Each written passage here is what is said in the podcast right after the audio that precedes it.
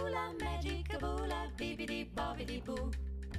Put it together and what have you got? Beepity boppity boo. Καλώς ήρθατε στα Childhood Pods, μία σειρά podcast από το childhood.gr για να εξερευνήσουμε, να εκπαιδευτούμε και να γίνουμε η καλύτερη εκδοχή του γονέα που μπορούμε.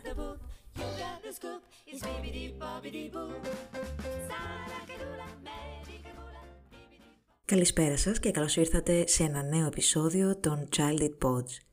Είμαι η Ναταλή Σαμπά και μαζί σήμερα θα μιλήσουμε για το ότι οι ψυχολόγοι του Harvard συνιστούν στους γονείς να κάνουν αυτά τα 7 πράγματα. Ο εγκέφαλος του παιδιού δεν είναι ένας μικροσκοπικός εγκέφαλος ενηλίκων. Είναι ένας εγκέφαλος που είναι υποκατασκευή και συνδέεται με τον κόσμο και εναπόκειται στους γονείς να δημιουργήσουν έναν κόσμο που να είναι πλούσιος σε ερεθίσματα για την ανάπτυξή του. Με βάση χρόνιας έρευνας στην ευρωεπιστήμη και την ψυχολογία ακολουθούν 7 κανόνες γονικής μέριμνας για να βοηθήσουν το παιδί να δημιουργήσει έναν εγκέφαλο που να είναι ευέλικτος και συνεπώς ανθεκτικός. Νούμερο 1. Να είστε κυπουρός, όχι ξυλουργός. Οι ξυλουργοί σμιλεύουν το ξύλο στο σχήμα που θέλουν. Οι κυπουροί βοηθούν τα πράγματα να μεγαλώσουν από μόνα τους καλλιεργώντας ένα έφορο τοπίο.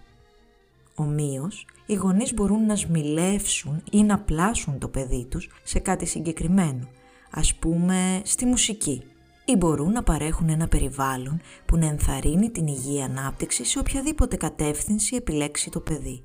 Ίσως θέλετε το παιδί σας να παίζει βιολί στο Symphony Hall κάποια μέρα, αλλά αναγκάζοντάς του να κάνει μαθήματα, η προσέγγιση του ξυλουργού δηλαδή, μπορεί να χτίσει έναν δεξιοτέχνη ή ένα παιδί που βλέπει τη μουσική ως μία δυσάρεστη δουλειά. Η προσέγγιση του κυπουρού όμως θα ήταν να προσφέρετε μία ποικιλία μουσικών ευκαιριών μέσα και έξω από το σπίτι και να δείτε ποιες πυροδοτούν το ενδιαφέρον του παιδιού σας. Μόλις καταλάβετε τι είδους φυτό μεγαλώνετε, μπορείτε να προσαρμόσετε το έδαφος για να ριζώσει και να ανθίσει. Νούμερο 2. Μιλήστε και διαβάστε στο παιδί σας. Πολύ, πολύ, πολύ. Η έρευνα δείχνει ότι ακόμα και όταν τα παιδιά είναι μόλις μερικών μηνών και δεν καταλαβαίνουν τις έννοιες των λέξεων, ο εγκέφαλός τους εξακολουθεί να τις χρησιμοποιεί. Αυτό χτίζει ένα θεμέλιο νευρώνων για μεταγενέστερη μάθηση. Έτσι, όσο περισσότερες λέξεις ακούνε, τόσο μεγαλύτερο είναι το αποτέλεσμα. Θα έχουν επίσης καλύτερο λεξιλόγιο και κατανόηση ανάγνωσης. Η διδασκαλία τους λέξεων συναισθημάτων, δηλαδή λυπημένος, χαρούμενος, απογοητευμένος, είναι ιδιαίτερα ευεργετική.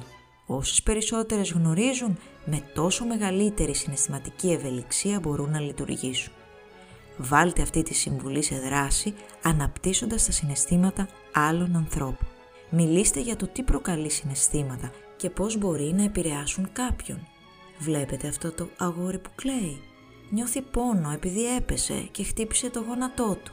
Είναι λυπημένος και πιθανότατα θέλει μία αγκαλιά από τους γονείς του.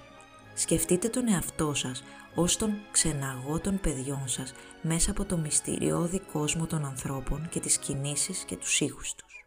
Συμβουλή νούμερο 3. Εξηγήστε τα πράγματα.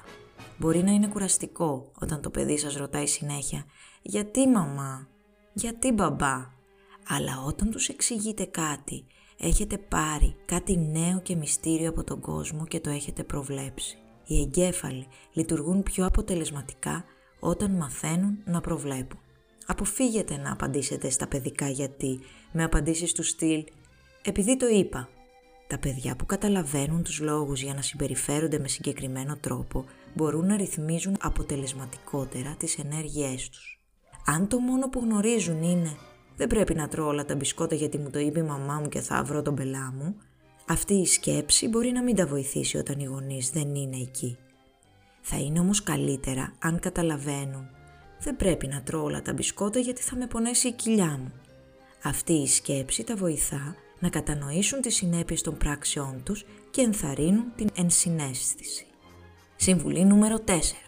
Περιγράψτε τη δραστηριότητα και όχι το άτομο. Όταν ο γιος σας χτυπάει την κόρη σας στο κεφάλι, μην τον αποκαλείτε κακό αγόρι.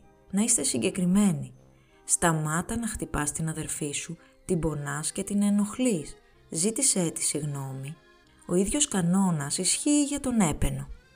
Μην αποκαλείτε την κόρη σας καλό κορίτσι. Ανταυτού σχολιάστε τις ενέργειές της. Έκανες μια καλή επιλογή χωρίς να θίξεις τον αδερφό σου. Αυτό το είδος διατύπωσης θα βοηθήσει τον εγκέφαλό της να δημιουργήσει πιο χρήσιμες ιδέες για τις ενέργειές της και τον εαυτό της. Μια άλλη πρόταση είναι να περιγράψετε τις δράσεις των χαρακτήρων ενός παραμυθιού.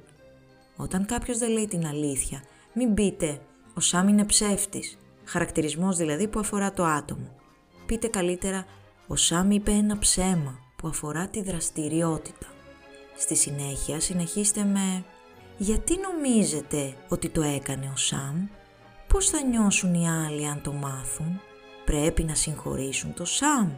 Συμμετέχοντας στην περιέργεια και όχι στην αυθεντία, διαμορφώνεται την ευελιξία που θα χρειαστούν σε πραγματικές καταστάσεις. Σηματοδοτείτε επίσης ότι ο Σαμ δεν είναι απαραίτητα ανέντιμος, αλλά βρίσκεται σε μια συγκεκριμένη κατάσταση. Ίσως να συμπεριφερόταν με μεγαλύτερη ειλικρίνεια σε άλλες περιστάσεις. Συμβουλή νούμερο 5. Βοηθήστε τα παιδιά σας να σας μιμηθούν. Έχετε παρατηρήσει πώς μπορούν τα παιδιά να παίξουν κάποιες εργασίες όπως το καθάρισμα ή τη μαγειρική; Τα παιδιά μαθαίνουν φυσικά, παρακολουθώντας, παίζοντας και πάνω απ' όλα αντιγράφοντας ενήλικες. Είναι ένας αποτελεσματικός τρόπος να μάθουν και τους δίνει μια αίσθηση αυτοκυριαρχίας. Δώστε τους λοιπόν μια μικροσκοπική σκούπα ή φτιάρι κήπου και αφήστε τη μίμηση να ξεκινήσει. Συμβουλή νούμερο 6. Εκθέστε τα παιδιά με ασφάλεια σε πολλά άτομα. Μαζί με ανθρώπους που συνήθως συναντούν τα παιδιά σας, παππούδες, θείους, θείες, φίλοι, άλλα παιδιά, προσπαθήστε να τα εκθέσετε σε όσο το δυνατό περισσότερη ποικιλομορφία, ειδικά όταν είναι βρέφη. Σύμφωνα με έρευνα, τα μωρά που αλληλεπιδρούν τακτικά με ομιλητές διαφορετικών γλωσσών μπορεί να διατηρήσουν την κρίσιμη εγκεφαλική καλωδίωση που τα βοηθά να μάθουν άλλες γλώσσες στο μέλλον. Ομοίως, τα μωρά που βλέπουν πολλά διαφορετικά πρόσωπα μπορούν να καλυφθούν καλύτερα για να διακρίνουν και να θυμούνται μια μεγαλύτερη ποικιλία προσώπων στη μετέπειτα ζωή. Αυτό μπορεί να είναι το απλούστερο αντιρατσιστικό βήμα που μπορείτε να κάνετε ως γονέας. Συμβουλή νούμερο 7. Ενθαρρύνετε την αυτενέργεια. Τα παιδιά λατρεύουν να δοκιμάζουν τα πράγματα μόνα τους χωρίς τη βοήθειά σας, όπως το ντύσιμο ή τη συναρμολόγηση πάζλ. Αυτό είναι καλό. Θέλετε να αναπτύξουν την αίσθηση της ελευθερίας. Ακόμα και ενέργειες που μοιάζουν με κακή συμπεριφορά μπορεί να είναι προσπάθειες ενός παιδιού να κατανοήσει την επίδρασή του στον κόσμο. Όταν το δίχρονο μικρούλι σας ρίχνει τα γαριδάκια του στο πάτωμα και σας περιμένει να τα παραλάβετε, δεν σας χειρίζεται. Πιθανότατα μαθαίνει κάτι για τη φυσική της βαρύτητας. Μαθαίνει επίσης ότι οι ενέργειές του επηρεάζουν τον κόσμο γύρω του. Το να γνωρίζεις πότε να επέμβεις και πότε όχι μπορεί να είναι δύσκολο. Αλλά αν είστε πάντα παρόντες καθοδηγώντας το παιδί σας και φροντίζετε κάθε ανάγκη του, τότε δεν μαθαίνει να κάνει τα πράγματα το ίδιο. Μερικές φορές, αφήνοντάς τα να παλεύουν, δημιουργεί ανθεκτικότητα και τα βοηθά να κατανοήσουν τις συνέπειες των ενέργειών τους.